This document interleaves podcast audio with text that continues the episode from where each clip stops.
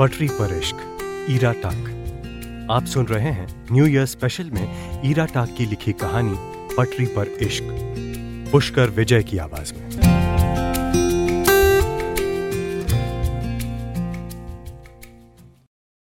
स्वरा उदास सी बैठी हुई टेबल पर रखी अपनी डायरी के पन्ने पलट रही थी। इस डायरी में ना जाने कितनी कविताएँ उसने प्रशांत के प्यार में लिखी थीं। अब उसे लग रहा था जैसे ये सारे शब्द बेमानी हो गए हैं। उसकी घनी पलकों में आँसू जैसे ठंड से जमे बैठे थे। अपनी माँ के आने की आहट सुन उसने जल्दी से पेन उठाया और डायरी के खाली पन्ने पर ले जाने वाले सामान की लिस्ट बनाने लगी। आज उसकी ट्रेन थी। वो अक्सर भूल जाया करती थी, इसलिए माँ के बार बार कहने पर वो सारे ज़रूरी काम लिखने लगी थी। उसकी माँ सुनीता हाथ में एक स्टील का डिब्बा लेकर कमरे में आई और उन्होंने एक बार कमरे पर उड़ती हुई सी नज़र डाली। बिस्तर पर एक अधखुला सूटकेस रखा था, जिसमें कुछ कपड़े बेतरतीब से पड़े हुए झाँक रहे थे।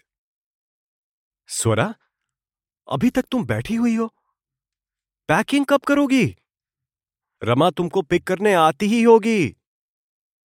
स्वरा ने डायरी बंद की और टेबल पर रखी अपनी कुछ चीज़ें समेटते हुए मुस्कुराई। ऑलमोस्ट डन टेबल के पास ही एक भूरे रंग का बैग रखा हुआ था। माँ ने उस बैग में स्टील का डिब्बा रखते हुए उसे ताकीद दी। मेवे के लड्डू हैं। रोज एक खा लेना दूध के साथ। अरे मम्मा क्यों रखे लड्डू? मेरा वेट वैसे ही बढ़ रहा है। मुझे नहीं ले जाने ये लड्डू वड्डू अरे कहाँ बढ़ रहा है? पिछले दो महीनों में कितनी कमज़ोर हो गई है। चेहरा देख मुरझा गया है। ऐसी दिखेगी तो कोई ढंग का लड़का भी नहीं मिलेगा। मुझे लड़का नहीं चाहिए। मैं शादी नहीं करूँगी। मैं हमेशा आपके साथ रहूँगी। उसने डायरी अपने सूटकेस के सबसे नीचे रख दी और कपड़ों को तय करने में लग गई। क्यों नहीं करनी शादी? मैं ज़िंदगी भर तेरे साथ थोड़े ही रहूँगी। मेरे बाद कोई तो साथी होना चाहिए ना तेरा। और हाँ, जब वापस आना तो ये डिब्बा ज़रूर लेती आना। स्वरा को माँ की बात सुनकर हँसी आ गई और वो उनके गले से लग गई। मम्मा, तुम्हें मेरे से ज़्यादा इस डिब्बे की चिंता है।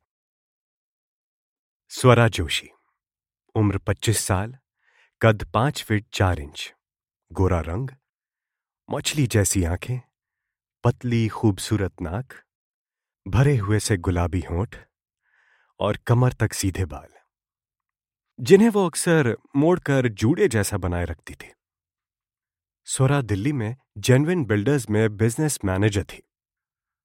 अभी उसे ग्लोबल इन्फोटेक बसंतपुर से बहुत अच्छा ऑफ़र मिला था। बसंतपुर, पश्चिम बंगाल में कोलकाता से लगभग 100 किलोमीटर दूर एक छोटा सा कस्बा था। जो न्यू बिज़नेस इंडस्ट्रीज़ के नए हब के रूप में तेज़ी से डेवलप हो रहा था। ऑनलाइन टेस्ट और स्काइप पर इंटरव्यू लेकर उसको सेलेक्ट कर लिया गया था। सैलरी दिल्ली से डबल थी और साथ ही साथ उसका डेजिग्नेशन भी बड़ा था। अब उसे ज्वाइन करने जाना था। उसने वहाँ आने का मन बना लिया और दिल्ली में अपने जॉब से रिजाइन कर दिया। माँ उसके इतने दूर जाने से खुश नहीं थी। पर उसकी जिद के आगे उनकी एक न चली। बहुत बहस हुई थी उस दिन, जब स्वरा ने उन्हें अपने फैसले के बारे में बताया था। माँ बहुत नाराज़ हो रही थी। बेटा, सारे लोग तो अपना घर बार छोड़ दिल्ली आते हैं। एक तू ही है जो दिल्ली छोड़कर गाँव को भाग रही है। मम्मा, बाकी लोगों और आपकी स्वरा में फ़र्क है। एक बार थोड़ा सेट हो जाऊँगी? तब आपको भी वहीं ले चलूँगी। वैसे भी, यहाँ दिल्ली में हमारा कौन सा अपना घर है? मेरा दिल घबराता है यहाँ। उसकी दोस्त रमा शाम सात बजे उसके घर आ गई। वो आते ही सोफे पर पसर गई। स्वरा की माँ के लाए लड्डू को मुँह में डाला और स्वरा की ओर सवालिया नज़रों से देखा। सब सामान पैक हो गया ना? कुछ रहा तो नहीं? सुनीता ने पानी की बोतल स्वरा को थमाई। Mobile charger, laptop, power bank, सब चेक कर लो एक बार। स्वरा माँ को देखकर मुस्कुराई। हाँ मम्मा, सब रख लिया, डोंट वरी। तभी रमा बीच पे टपकी। आंटी, आप इतनी चिंता मत किया करो। अब ये बड़ी हो गई है। ट्रेन का वक्त हो गया था। स्वरा ने घर से निकलते वक्त माँ के पैर छुए तो वो रो पड़ी। तुम पहली बार मुझसे दूर जा रही हो। मुझे बहुत चिंता हो रही है। मम्मा, रो मत। आपका स्टील का डिब्बा ले आऊँगी। चिंता मत करो। रोते रोते माँ को हँसी आ गई। स्वरा ने कार में बैठकर माँ को बाय किया। उसकी आँखें भी नम हो गई थीं। रमा ने उसकी पनीली आँखों में झांका। यार, अभी भी सोच ले। जॉब स्विच ही करना है तो मेरी कंपनी क्या बुरी है? तेरा इंटरव्यू अरेंज करवा देती हूँ। तू उस जंगल में क्यों जा रही है? रमा, तू जानती है। उसने मेरे साथ जो किया, उसके बाद मेरा इस शहर में मन नहीं लगता। अरे! उस कमीने ने शहर को खरीद लिया है क्या? नहीं यार, हर जगह मुझे उसकी याद दिलाती है। अपने दिलो दिमाग से उसकी यादों को मिटाने के लिए मुझे जाना होगा। ठीक है, जा स्वरा, जा। जा, जी ले अपनी ज़िंदगी। थैंक्स जब तक तू है, मुझे किसी बात की फ़िक्र नहीं है। जानती हूँ, कोई साथ हो या ना हो, तू मुझे कभी नहीं छोड़ेगी। बीस मिनट बाद वो दिल्ली जंक्शन पर थी। ट्रेन प्लेटफॉर्म नंबर तीन पर आनी थी। वहाँ पहुंचकर दोनों ने प्लेटफॉर्म पर चाय पी। तभी रमा की नज़र ट्रेन के टाइम टेबल डिस्प्ले बोर्ड पर पड़ी। तेरी ट्रेन आधा घंटा लेट है। कब पहुंचाएगी परसों सुबह चार बजे। उसकी बात सुनकर रमा हैरान हो गई। परसों? आज है थर्टी दिसंबर, यानी एक जनवरी को। ओहो! एक साल बाद तुम अपने डेस्टिनेशन पर पहुंचोगी। दोनों फ्रेंड्स हंस पड़ी। रमा ने सोरा के हाथ से चाय का खाली कुल्हड़ लिया और पास में रखे डस्टबिन के हवाले कर दिया। फिर स्वरा के कंधे पर हाथ रखती हुई बोली, उस कमीने से फ़ोन पर कोई बात नहीं करनी। एक बार जो हो गया हो गया। नो सेकेंड एंट्री, समझी? पता है यार। अब मैं समझ गई हूँ। सुनो, तुम जाओ। मैं बैठ जाऊँगी। ज़्यादा सामान भी नहीं है।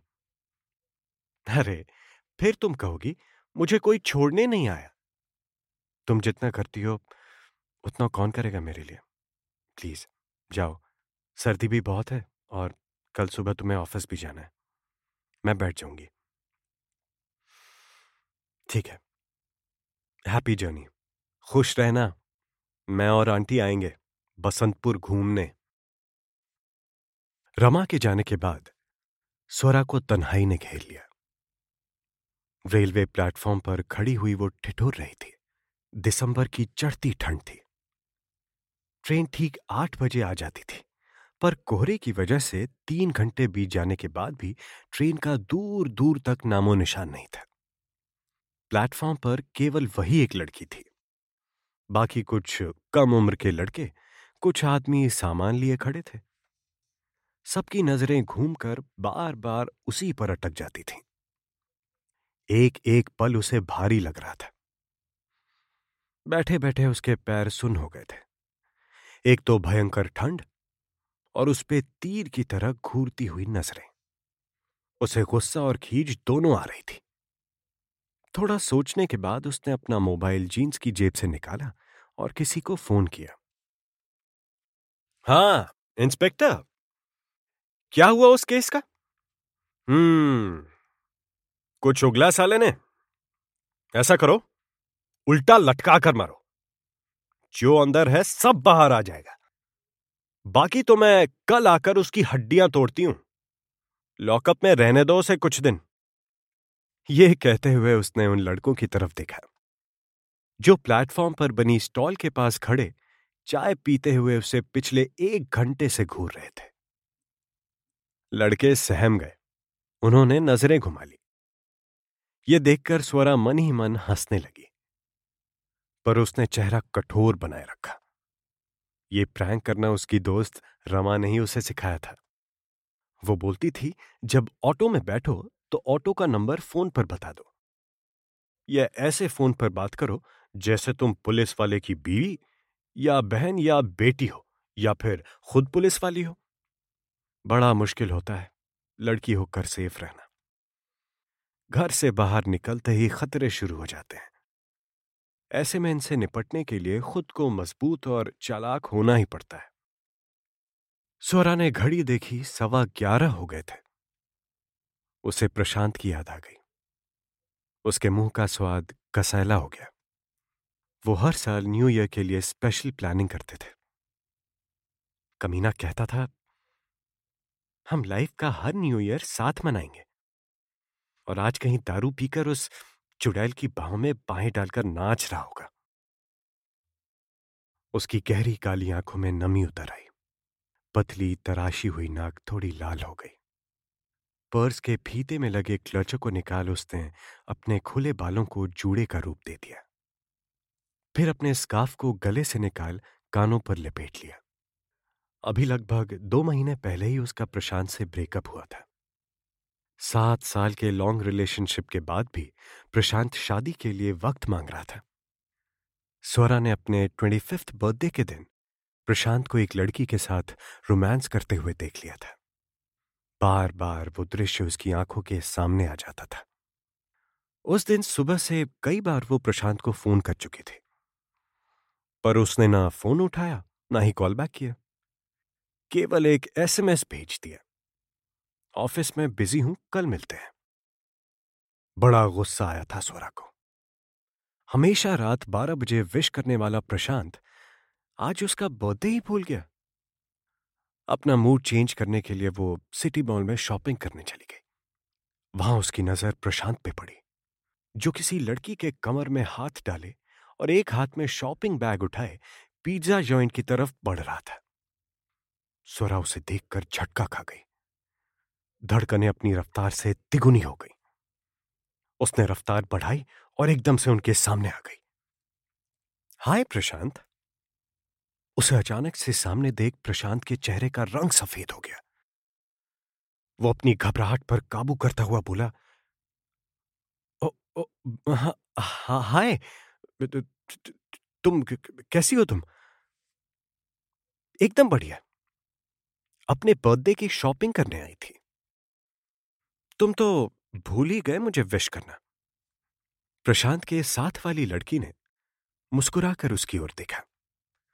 Who is she please introduce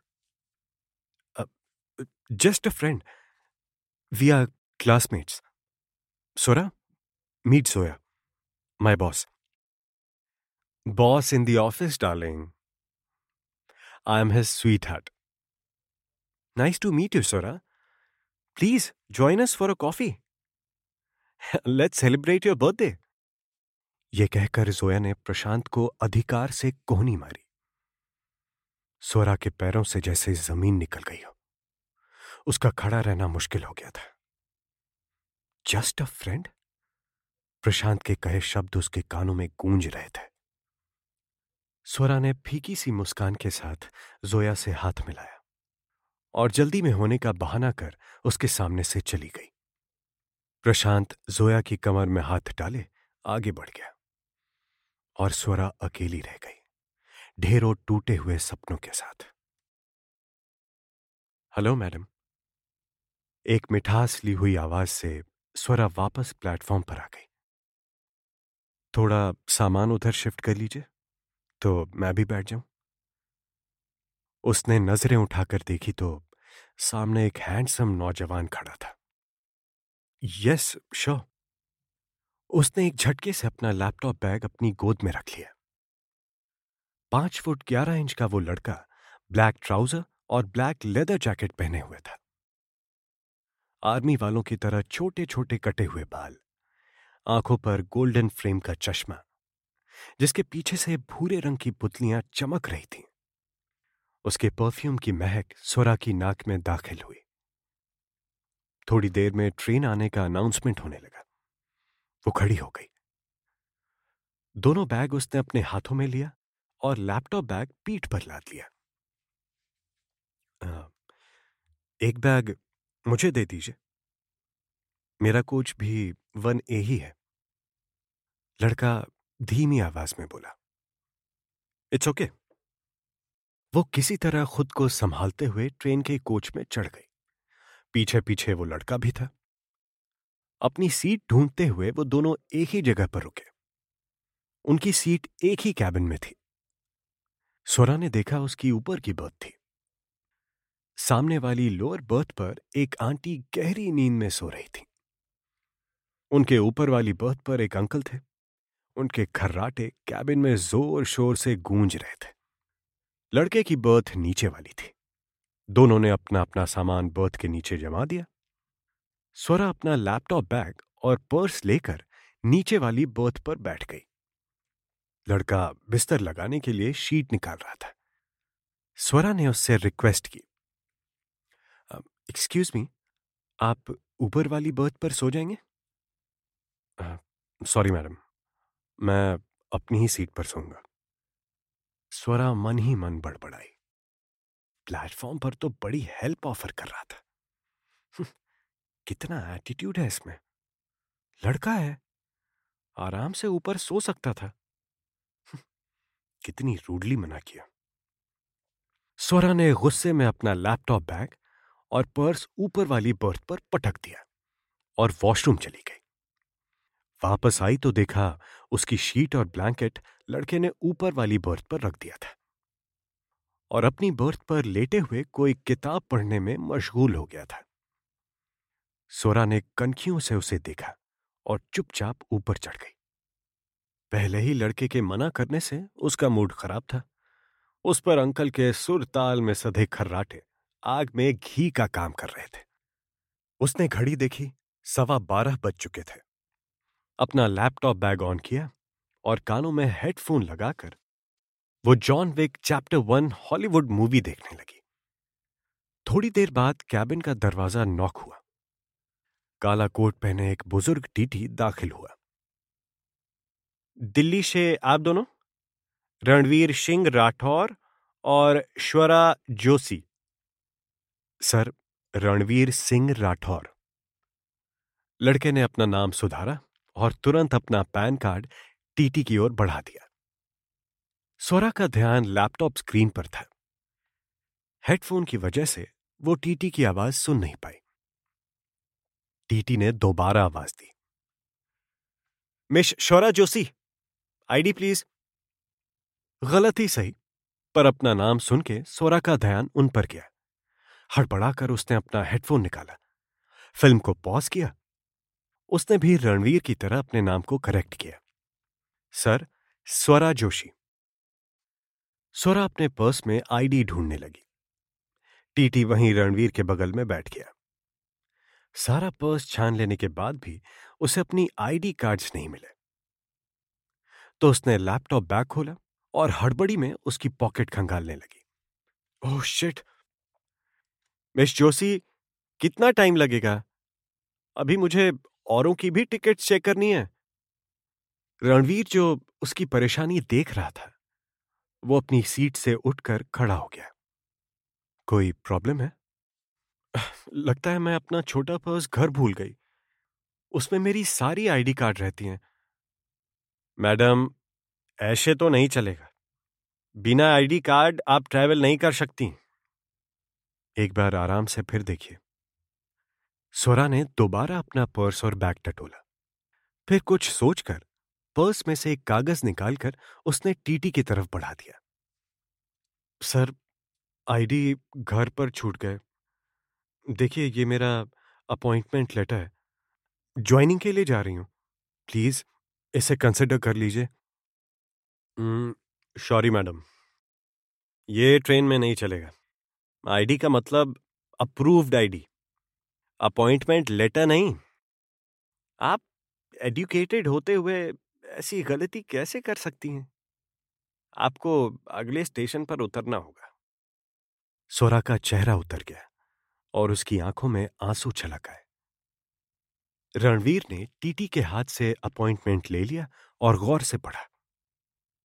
sir, गलतियाँ तो पढ़े लिखों से भी हो जाती हैं। आप एक मिनट बाहर आइए ना, प्लीज़। टीटी रणवीर के साथ कैबिन से बाहर निकल गया। सोरा का मूड बेहद खराब हो गया था। वो अपने लैपटॉप बैग का बिखरा सामान समेट रही थी।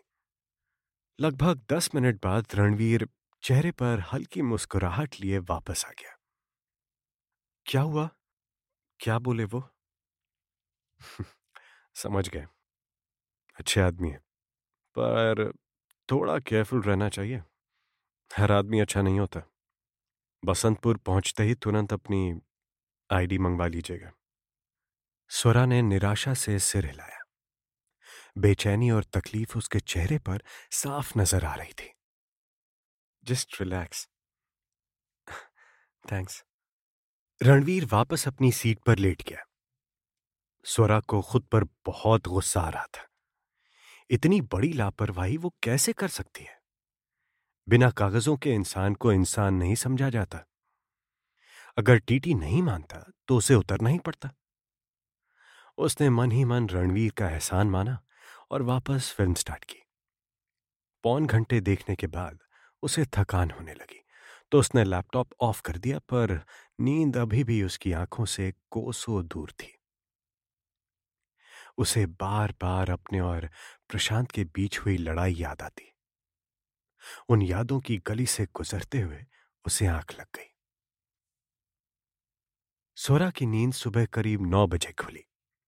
तब तक सामने की बर्थ वाली आंटी और खर्राटे वाले अंकल अपने स्टेशन पर उतर चुके थे। वो नीचे उतरी। उसने देखा रणवीर अपने दाएँ पैर में आर्टिफिशियल लिम लगा रहा था। उसका दायां पैर घुटने के नीचे से कटा हुआ था। स्वरा हैरान सी, चेहरे पर बिना कोई भाव लाए, कैबिन से बाहर निकल गई। जब वापस लौटी तो उसने रणवीर को गुड मॉर्निंग विश किया। रणवीर ने उसकी तरफ़ मुस्कुरा कर देखा। Very good morning. I am sorry. Why? कल रात मुझे लगा आप जानबूझकर ऊपर वाली बर्थ पर नहीं गए। पता नहीं क्या क्या सोच रही थी मैं। इट्स ओके प्लीज़ बैठिए। And thanks for the help मेरा नाम स्वरा है। Swara Joshi. It's my pleasure I am Ranveer Singh Rathore. वैसे आपने टीटी को क्या बोला था? वो एकदम से कैसे मान गया? पहले तो वो सुनने को भी तैयार नहीं था। एक्चुअली मैंने उसे समझाया कि आप मेरी बचपन की दोस्त हैं और हम एक ही शहर में रहते हैं। फिर उन्होंने मेरी आईडी देखकर आपका भरोसा कर लिया। पक्का ना? आपने उसे कुछ रिश्वत तो नहीं दी ना? हम मिलिट्री वाले ना रिश्वत लेते हैं और ना ही देते हैं, मैम। दोनों एक दूसरे की तरफ़ देखकर मुस्कुराए। तभी कैबिन का दरवाज़ा नॉक हुआ और अटेंडेंट दाखिल हुआ। सर मैम चाय या कॉफ़ी? चाय लेंगी आप? आ, जी विदाउट शुगर। दो चाय बिना शक्कर। स्वरा अपना सूटकेस निकाल उसमें अपना सामान देखने में लगी थी। यहाँ भी आईडी कार्ड ना मिलने पर वो थोड़ी निराश हो गई। उसने अपना सूटकेस वापस बर्थ के नीचे खिसका दिया और सामने वाली बर्थ पर बैठ गई। थोड़ी देर में चाय आ गई। दोनों ने चुपचाप अपना अपना कप उठाया और चाय पीने लगे। चाय खत्म होने के बाद रणवीर ने स्वरा की ओर देखा। बसंतपुर पहली बार जा रही हैं? जी। मैं वहीं रहता हूँ। अपना बिज़नेस है और एक फार्म हाउस भी। स्वरा ने ऐसे सिर हिलाया जैसे उसे जानने में कोई खास रुचि ना हो। कुछ देर खामोश रहने के बाद स्वरा ने अपनी हाथ में ली हुई कप से नज़रें ऊपर की। आ, कैसी जगह है बसंतपुर? इतनी खूबसूरत कि शब्दों में बयान नहीं हो सकती। एक बार वहाँ रहेंगी तो वापस कहीं जाने का मन ही नहीं करेगा आपका। मैं वापस जाना भी नहीं चाहती। क्यों? ऐसे फिर दोनों चुप हो गए। वो कप रखकर बाहर देखने लगी और रणवीर अपनी किताब पढ़ने में लग गया। ट्रेन की रफ्तार धीमी होने लगी थी। कोई स्टेशन आ रहा था। रणवीर कैबिन से बाहर निकल गया। स्वरा ने अपनी माँ को फ़ोन लगाया। मेरा आईडी कार्ड वाला छोटा पर्स तुरंत स्पीड पोस्ट करवा दो, मम्मी। बहुत प्रॉब्लम हो गई थी। कल रात टीटी मान ही नहीं रहा था। तभी हाथों में ढेर सारी नई किताबें लिए रणवीर कैबिन में दाखिल हुआ। उसकी नज़र रणवीर से टकराई तो वो मुस्कुरा दिया। माँ के सवाल ढेरों थे, पर उसका ज़्यादा बात करने का मन नहीं था और रणवीर के सामने वो सहज भी नहीं थी। उसने बात जल्दी खत्म की। हाँ हाँ, मैं ठीक हूँ। आप चिंता ना करें। जी, ट्रेन लेट थी। अरे हाँ मम्मा, आराम से बैठ गई थी, तभी तो आपसे बात कर रही हूँ। आप अपना ध्यान रखना। शाम को बात करती हूँ हम्म फ़ोन रखने के बाद वो उदास सी खिड़की के बाहर देखने लगी। रणवीर ने किताबें बर्थ पर ही रख दी। कान में हेडफोन लगाया और आँखें बंद कर गाने सुनने लगा। हल्के हल्के से वो गुनगुना भी रहा था। वो जो हम में तुम में करार था। तुम्हें याद हो कि ना याद हो। स्वरा ने उसकी ओर देखा। सलेटी रंग की टी शर्ट और ब्लैक कलर की ट्रैक पैंट पहने हुए वो गाना सुनने में मगन था। उसका गोल्डन फ्रेम का चश्मा साइड टेबल पर रखी हारूकी मुराकामी की किताब काफका ऑन द शोर पर रखा हुआ था। स्वरा मन में बुदबुदाई। किताबों का बहुत शौकीन लगता है। स्वरा का दिमाग अशांत था। उसके दिल में जो दर्द था, वो उसे चैन नहीं लेने दे रहा था। नई जगह जाने का डर उसके मन में बसा हुआ था। वो दिल्ली से भाग रही थी या अपने आप से? ये समझ ही नहीं पा रही थी। बार बार उसकी आँखें डबडबा जाती। जिन्हें वो नज़र बचा के अपने स्काफ से पूछ लेती। एक बात पूछूँ? अगर आप बुरा ना माने? रणवीर की आवाज़ सुनकर वो एकदम से चौंक गई।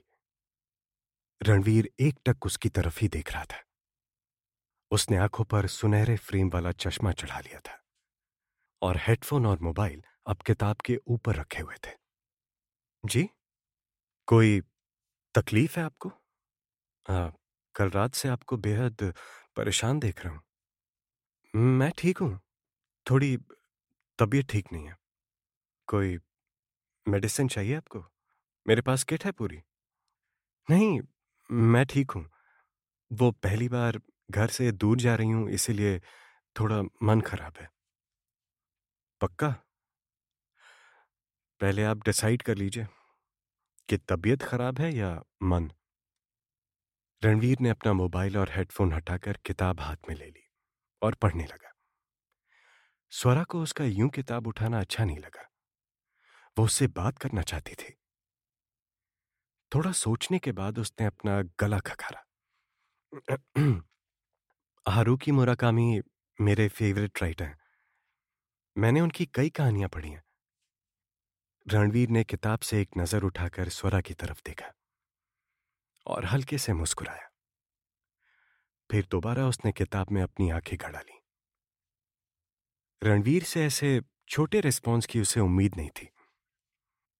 तो वो बात से बात निकालना चाहती थी। अब स्वरा को थोड़ा गुस्सा आने लगा। उसने अपने गुस्से पर काबू कर एक बार फिर बात करने की कोशिश की। आप मिलिट्री में हैं? ओ हाँ मैं पहले एयरफोर्स में था, पायलट था, इंडियन एयरफोर्स में। आपका एक्सीडेंट कैसे हुआ? रणवीर ने गर्दन उठाकर उसकी ओर देखा। लंबी कहानी है। क्या करेंगी जानकर? आप ट्रेन से क्यों जा रहे हैं? फ़्लाइट ले सकते थे। आपको प्रॉब्लम नहीं होती। पायलट था ना, बहुत उड़ा हूँ। अब ज़मीन पर रहना चाहता हूँ। ट्रेन में मुझे ज़्यादा मज़ा आता है। एकांत मिल जाता है। खुद को खोजने का नए दोस्त भी बनते हैं। नई कहानियाँ मिलती हैं और खिड़की से बाहर देखते रहने का मौका भी। सही कहा आपने। पर आप फ़्लाइट से क्यों नहीं गई? इतना लंबा सफ़र वो भी अकेले? वो खिलखिलाकर हंस पड़ी। क्योंकि टिकट बहुत महँगा था। ईयर एंड है। पार्टी सीज़न, इसीलिए। हाँ फिर तो एयरलाइंस वालों का शुक्रिया। वरना हमारी मुलाकात कैसे होती? दोनों हंस पड़े। रणवीर ने किताब बुकमार्क लगाकर साइड में रख दी। और पूरी तरह से पंचायत करने के मूड में आ गया। सुरा भी सामने वाली बर्थ पर पालथी मारकर बैठ गई। रणवीर ने कॉफ़ी मंगवाई। कॉफ़ी के सिप लेते हुए उसने बोलना शुरू किया। मैं एयरफोर्स में पायलट था। उन दिनों मेरी पोस्टिंग कश्मीर में थी। मई 2014 की बात है। कुछ तकनीकी खराबी आने की वजह से एयरक्राफ्ट का इंजन रुक गया और क्रैश हो गया। मेरे को पायलट वरुण की तो ऑन स्पॉट डेथ हो गई। मेरी किस्मत अच्छी थी। जंगल में भेड़ चरा रहे कुछ बच्चों ने मुझे आर्मी बेस कैंप तक पहुँचाया। मैं दो महीनों तक कोमा में था। और जब होश आया तब पता चला कि मैं अपना राइट लेग खो चुका था। मेरी बाई आँख की रोशनी भी बहुत कम हो गई थी। सब मेरे वापस ज़िंदा होने की उम्मीद छोड़ चुके थे। स्वरा ध्यान से उसकी बातें सुन रही थी। उसने धीमे से आ भरी। हम्म God is kind he saved you I don't believe in God दुनिया में मेरा काम बाकी था। हिसाब बाकी था। इसीलिए मैं बच गया। आपकी फैमिली में कौन कौन है माँ और पापा। आपकी वाइफ गर्लफ्रेंड रणवीर ज़ोर से हंसा। आप ये जानना चाहती हैं कि इतना हैंडसम लड़का अभी अवेलेबल है या नहीं? स्वरा एकदम से झेप गई। अरे नहीं नहीं आई वॉज़ जस्ट वो शादी से पहले ही छोड़ गई। मतलब? एक गर्लफ्रेंड थी। नाम छोड़ो, नाम में क्या रखा है? हम एक शाम क्लब में मिले थे। वो मेजर जनरल की बेटी थी, बेहद खूबसूरत। फ़ैशन डिज़ाइनर थी। इसलिए फैशनेबल भी बहुत थी। मैं उसे देखते ही उसके इश्क में गिरफ़्तार हो गया। तेज नशे की तरह वो मेरे दिलो दिमाग पर हावी हो गई। प्यार का इजहार हुआ। शादी में कोई दिक्कत नहीं थी। हम गोल्फ खेलते, पार्टी करते, हर शाम खूबसूरत थी और हर सुबह उम्मीदों भरी। हमारी एंगेजमेंट हो गई। सब कुछ अच्छा था और फिर यह हादसा हो गया। इतना कहकर वो खामोश हो गया। स्वरा ने खामोशी तोड़ी। फिर माँ बताती हैं वो ये खबर सुनकर बेहोश हो गई थी। दो दिन तक उसने कुछ खाया नहीं था। सारे दिन मेरे पास बैठी रहती थी। और जब मुझे होश आया तो वो पेरिस जा चुकी थी। उसका व्यवहार बदल गया था। मैंने फ़ोन किया तो वो बोली उसे, करियर पर फोकस करना। है वो पेरिस में फ़ैशन डिज़ाइनिंग का एडवांस कोर्स करेगी। उसे मुझसे हमदर्दी थी पर मुझे प्यार चाहिए था। धीरे धीरे मैं समझ गया कि वो मुझसे दूर जा चुकी है। आपने उसे रोका नहीं? रोकने से क्या होता? अगर वो मुझे प्यार करती तो जाती क्यों? वो सुना है आपने? If you love someone set them free if they हाँ सुना है। If they return they are yours if not they one ever सोरा ने उसकी अधूरी बात पूरी की।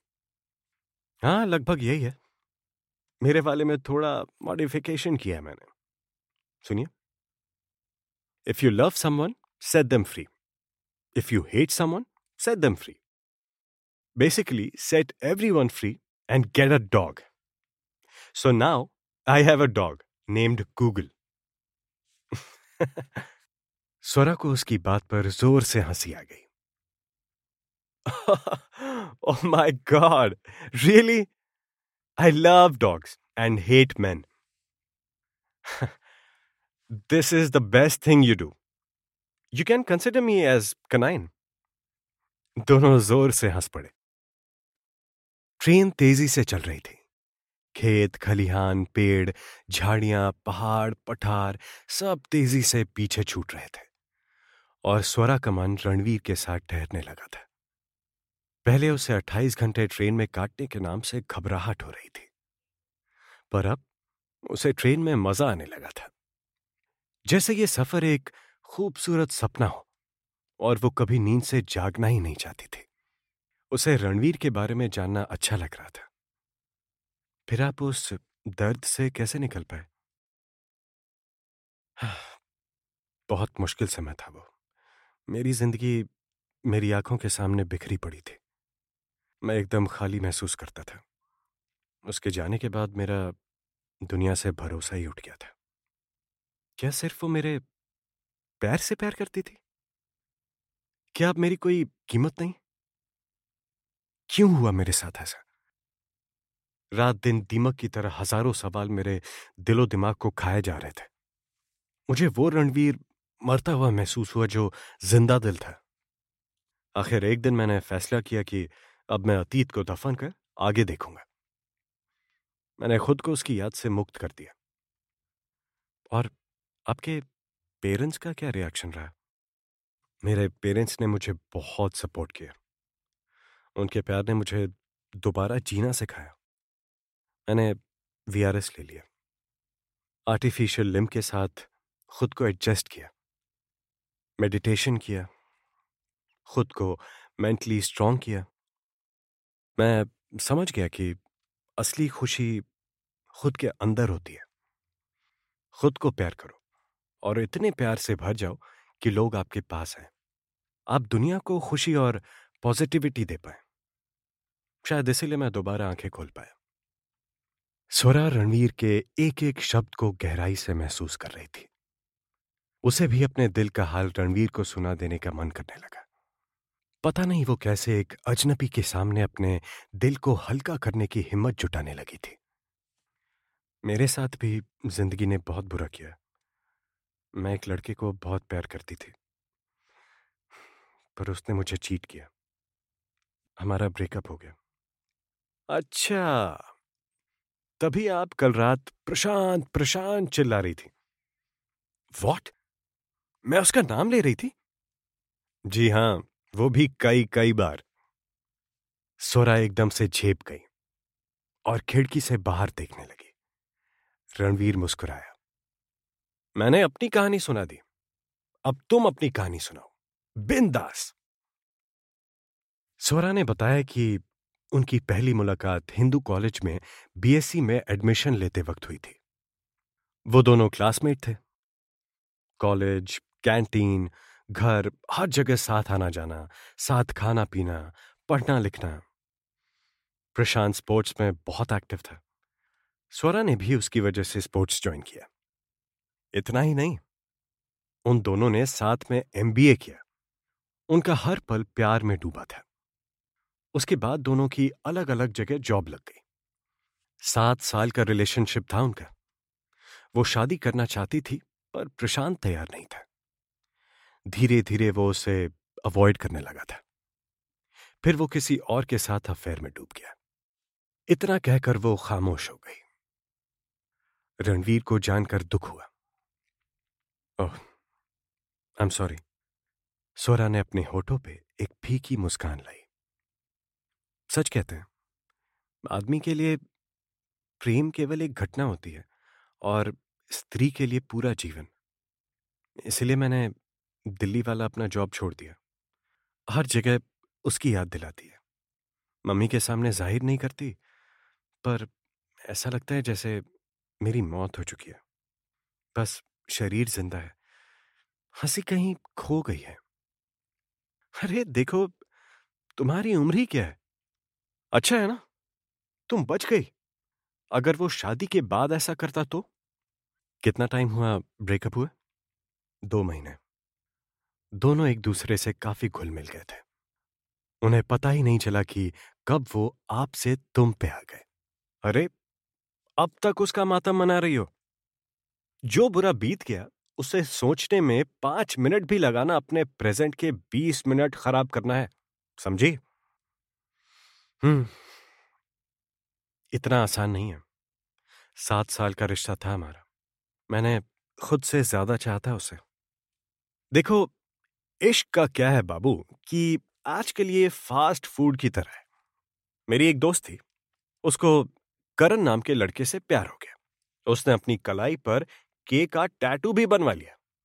कुछ दिनों बाद उसका ब्रेकअप हो गया। वो बहुत दुखी रहती थी, लेकिन ज़्यादा दिन नहीं रही। उसके ऑफ़िस में राहुल ने उसे प्रपोज कर दिया। अब वो टैटू वाले के पास गई और बोली, के हटवाना है। टैटू वाला होशियार था। उसने के के ऊपर वाले हिस्से में एक आर्च बना के के का आर बना दिया। Problem solved. स्वरा की हँसी छूट गई। तुम मज़ाक कर रहे हो? अरे नहीं यार, सच्ची बात बता रहा हूँ एकदम। लेकिन अभी तक असली बात तो बताए ही नहीं। वो क्या? उसका राहुल से भी ब्रेकअप हो गया। वॉट पर क्यों? अब क्यों तो मुझे पता नहीं। पर उसका फिर से नया बॉयफ्रेंड बन गया। अब वो कौन था, ये पूछो। कौन? तुम। अरे नहीं, मैं नहीं। वो टैटू वाला। ओह my God I can't believe this और फिर उस टैटू वाले ने उसके हाथ पर लिखे आर में से ढेरों फूल निकाल, उसे गुलदस्ता बना दिया। स्वरा ज़ोर ज़ोर से हंसने लगी। उसके साथ रणवीर भी हंसने लगा। तुम तो बहुत ज़ोर से हंसती हो। मैं तो सोच रहा था तुम्हें हंसना ही नहीं आता। तुमने स्टोरी ही ऐसी सुनाई। भला ऐसा होता है क्या कभी? पर कहानियाँ अच्छी बना लेते हो। यकीन नहीं है ना तुम्हें? चलो, अब मैं तुम्हें उस लड़की से मिलवा ही दूँगा। दोस्त है तो आपके बॉयफ्रेंड के नाम का टैटू भी डिस्काउंट में बनवा देगी। माफ़ कीजिए जनाब। मुझे कोई टैटू नहीं बनवाना। और ना ही अब कोई बॉयफ्रेंड बनाने का इरादा है। फ्रेंड तो बना सकती हो ना? ये कहते हुए रणवीर ने अपना हाथ स्वरा की तरफ़ बढ़ाया। स्वरा ने मुस्कुराते हुए उससे हाथ मिला लिया। लंच टाइम हो गया था। दोनों ने साथ खाना खाया। अपने हाथ टावल से पोछते हुए रणवीर को मीठे की तलब हो गई। कुछ मीठा खाने का मन कर रहा है। ड्राई केक तो मिल जाएगा ट्रेन में। तुम लड्डू खाओगे? ये सवाल ऐसा है कि जैसे ब्रह्मा स्वयं कह रहे हो, बालक, कोई वर मांगो। स्वरा हंस पड़ी। सीट के नीचे से रखे ब्राउन बैग से स्टील का डब्बा निकाल रणवीर के हाथ में थमा दिया। मम्मी ने बनाया। रणवीर ने एक लड्डू का टुकड़ा मुँह में डाला। अल्टीमेट बहुत कमाल है। एक और खा लू? अरे, क्यों नहीं? तुम सब खा लो। वैसे भी मैं मीठा कम ही खाती हूँ। अरे नहीं, मम्मी ने तुम्हारे लिए बनाए हैं, तुम रखो। और वैसे भी हम एक शहर में रहेंगे तो जब दोबारा मिलूँगा तब और खा लूँगा। जी, और वैसे भी मम्मी को ये स्टील का डब्बा मेरे से भी ज़्यादा प्रिय है। हाँ यार, ये मम्मी लोग ऐसी ही होती हैं। जब मैं हॉस्टल में पढ़ता था, तब माँ मिठाई, मठरी बनाकर भेजती थी। आधे से ज़्यादा तो मेरे यार दोस्त खा जाते थे और डिब्बा भी वापस नहीं आता था। जब घर जाता, तब मम्मी सबसे पहले डिब्बा लाए, पूछती और फिर डांट पड़ती। लेकिन हर बार नए डिब्बों में सारा सामान भेजती। माँ, कितनी प्यारी होती है ना? हाँ जब मैं छह साल की थी, तभी मेरे पापा की डेथ हो गई थी। तब से मम्मी ने ही मुझे पाला। उनके बगैर मन नहीं लगता। एक बार मैं सेटल हो जाऊँ, फिर उन्हें भी बसंतपुर बुला लूँगी। रणवीर ने स्वरा के हाथ को थपथपाया। You are a strong girl दोपहर बाद एक बुज़ुर्ग आंटी कंपार्टमेंट में दाखिल हुई। स्वरा बर्थ पर पैर फैलाए हुए लेटी हुई थी और रणवीर सामने वाली बर्थ पर किताब में सिर डुबाए बैठा था। आंटी ने अपना लाल सूट केस लापरवाही से बर्थ के नीचे खिसका दिया और दोनों को सरसरी नज़र से देखा। फिर रणवीर की ओर देखकर गला साफ़ किया। ये मेरी बर्थ है। मुझे विंडो पर बैठना है। रणवीर एक झटके में उठा और सोरा के पैरों के पास बैठ गया। सोरा ने पैर समेट लिए। दोनों एक दूसरे को देखकर मुस्कुरा दिए। आंटी ने खिड़की का नीला पर्दा खींच दिया और पैर फैलाकर लेट गई। कुछ देर दोनों को घूरने के बाद बोली, हनीमून पर जा रहे हो? अचानक से आए सवाल से दोनों चौंक गए, पर रणवीर ने बात संभाल ली। ना जी, अभी सिर्फ़ एंगेजमेंट हुई है। स्वरा ने हैरान होते हुए रणवीर की तरफ़ देखा। शादी कब है? अगले महीने इनको घर छोड़ने जा रहा हूँ। दिल्ली शॉपिंग को आई थी। सुखी रहो, बहुत सुंदर जोड़ी है। कहते हुए आंटी वॉशरूम जाने के लिए कैबिन से बाहर निकल गई। आंटी के जाते ही स्वरा ने थोड़े गुस्से में रणवीर को देखा। तुमने ऐसा क्यों बोला कि हमारी एंगेजमेंट हुई है? अब आपको अपनी बहन तो नहीं बता सकता ना? ये तो मैं खुद के साथ जुल्म करूँगा। उसने कुछ इस तरह कहा कि स्वरा को हँसी आ गई।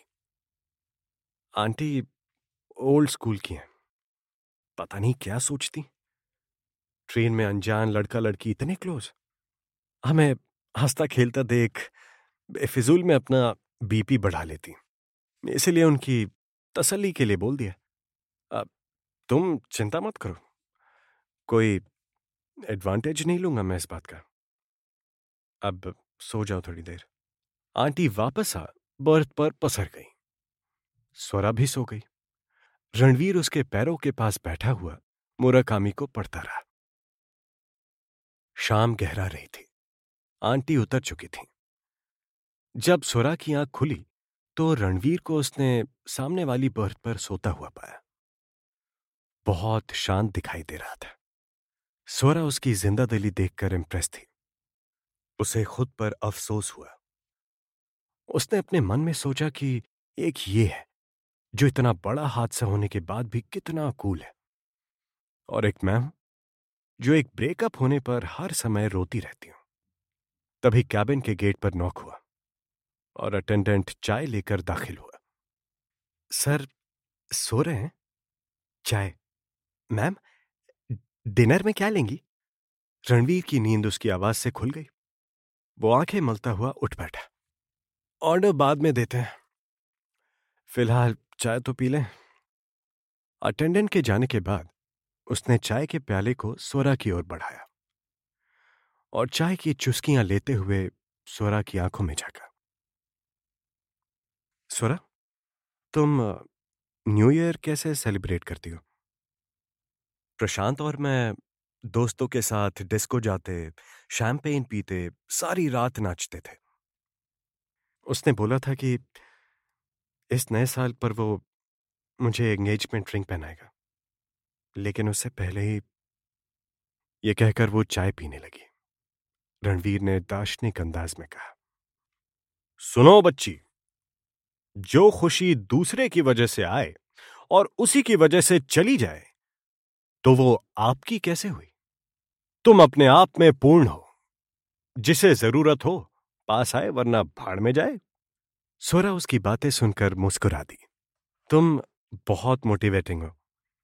मरते हुए को भी ज़िंदा कर दो। झूठ बोल रही हो। अरे नहीं। आई रियली मीन इट अगर ऐसा होता तो तुम्हारे चेहरे पर अब तक उदासी नहीं होती। अच्छा बाबा सॉरी अब नो उदासी। प्रॉमिस दोनों कैबिन में अकेले थे। रणवीर वॉशरूम से लौटा। और उसने दरवाज़ा बंद कर चिटकनी लगा दी। सोरा ने उसे गौर से देखा। रणवीर उसकी नज़र को समझ गया। उसने चिटकनी खोल दी। सॉरी आदत है दरवाज़ा लॉक करने की। आ, वैसे तुमको मुझसे डरने की ज़रूरत नहीं है। अरे ऐसी कोई बात नहीं है। मुझे तुम पे भरोसा है। भरोसा? इतनी जल्दी?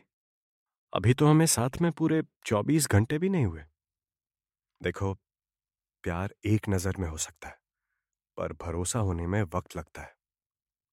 स्वरा कुछ नहीं बोली। अरे, मज़ाक कर रहा हूँ।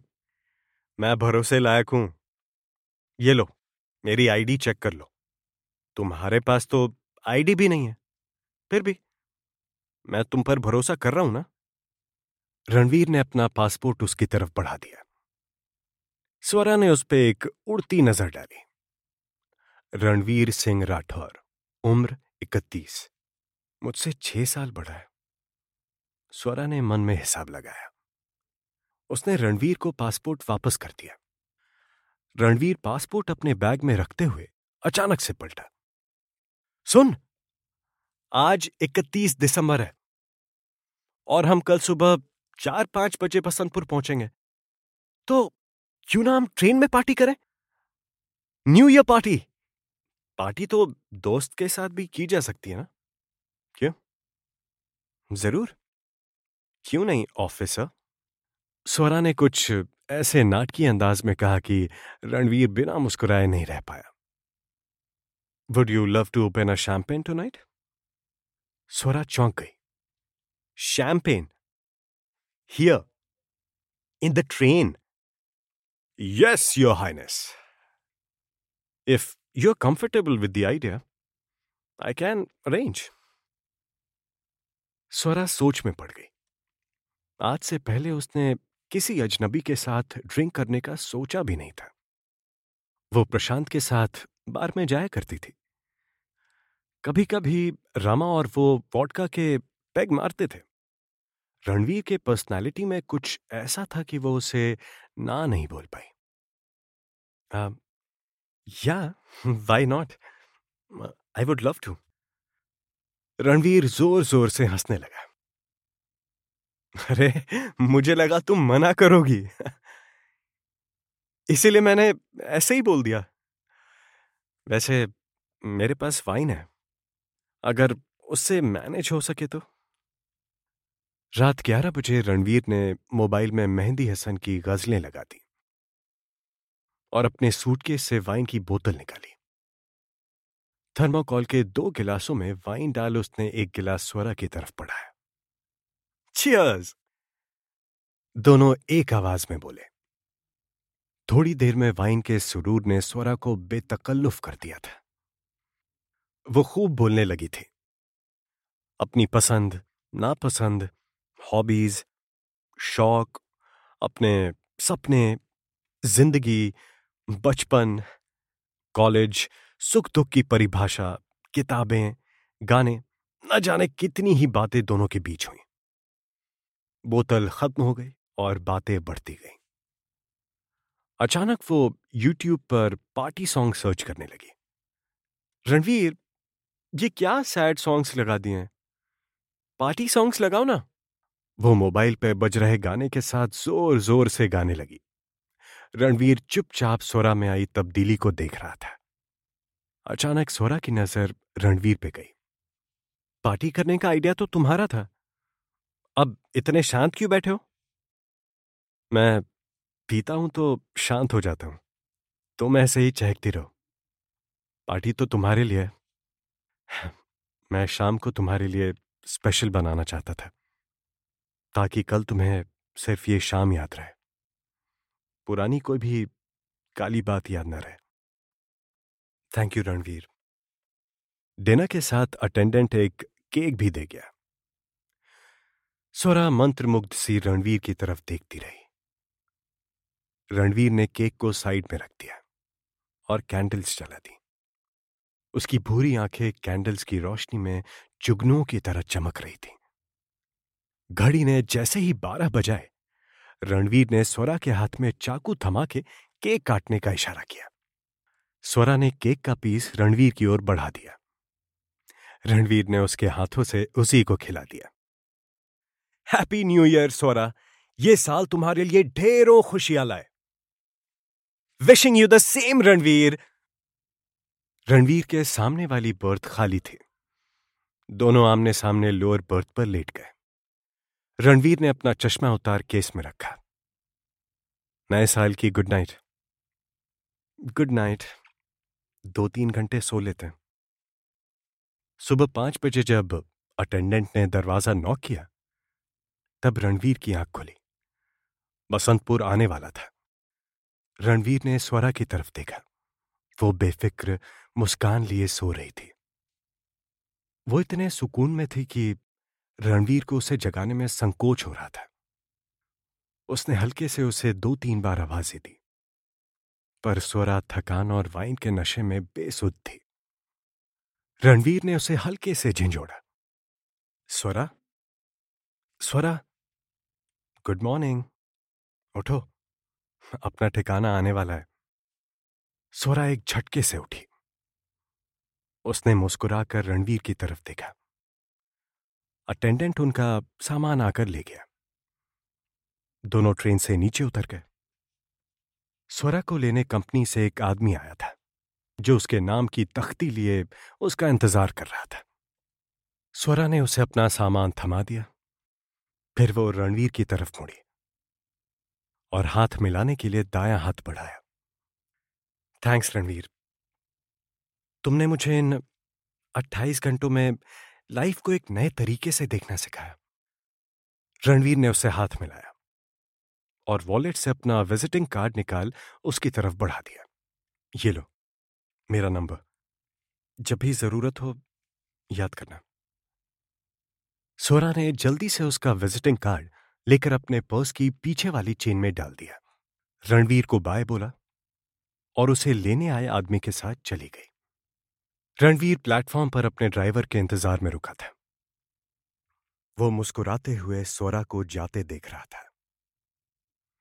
टैक्सी में बैठने के बाद स्वरा रणवीर का नंबर मोबाइल में सेव करने लगी।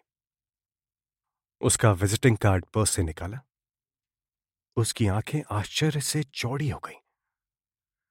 Ranveer Singh Rathore CEO Global Infotech जिस कंपनी को वो ज्वाइन करने आई थी, रणवीर उस कंपनी का बॉस था। सोरा के होठों पे एक प्यारी सी मुस्कान तैर गई। टैक्सी में गीत बज रहा था। अजनबी कौन हो तुम? जब से तुम्हें देखा है तो वो भी गुनगुनाने लगी।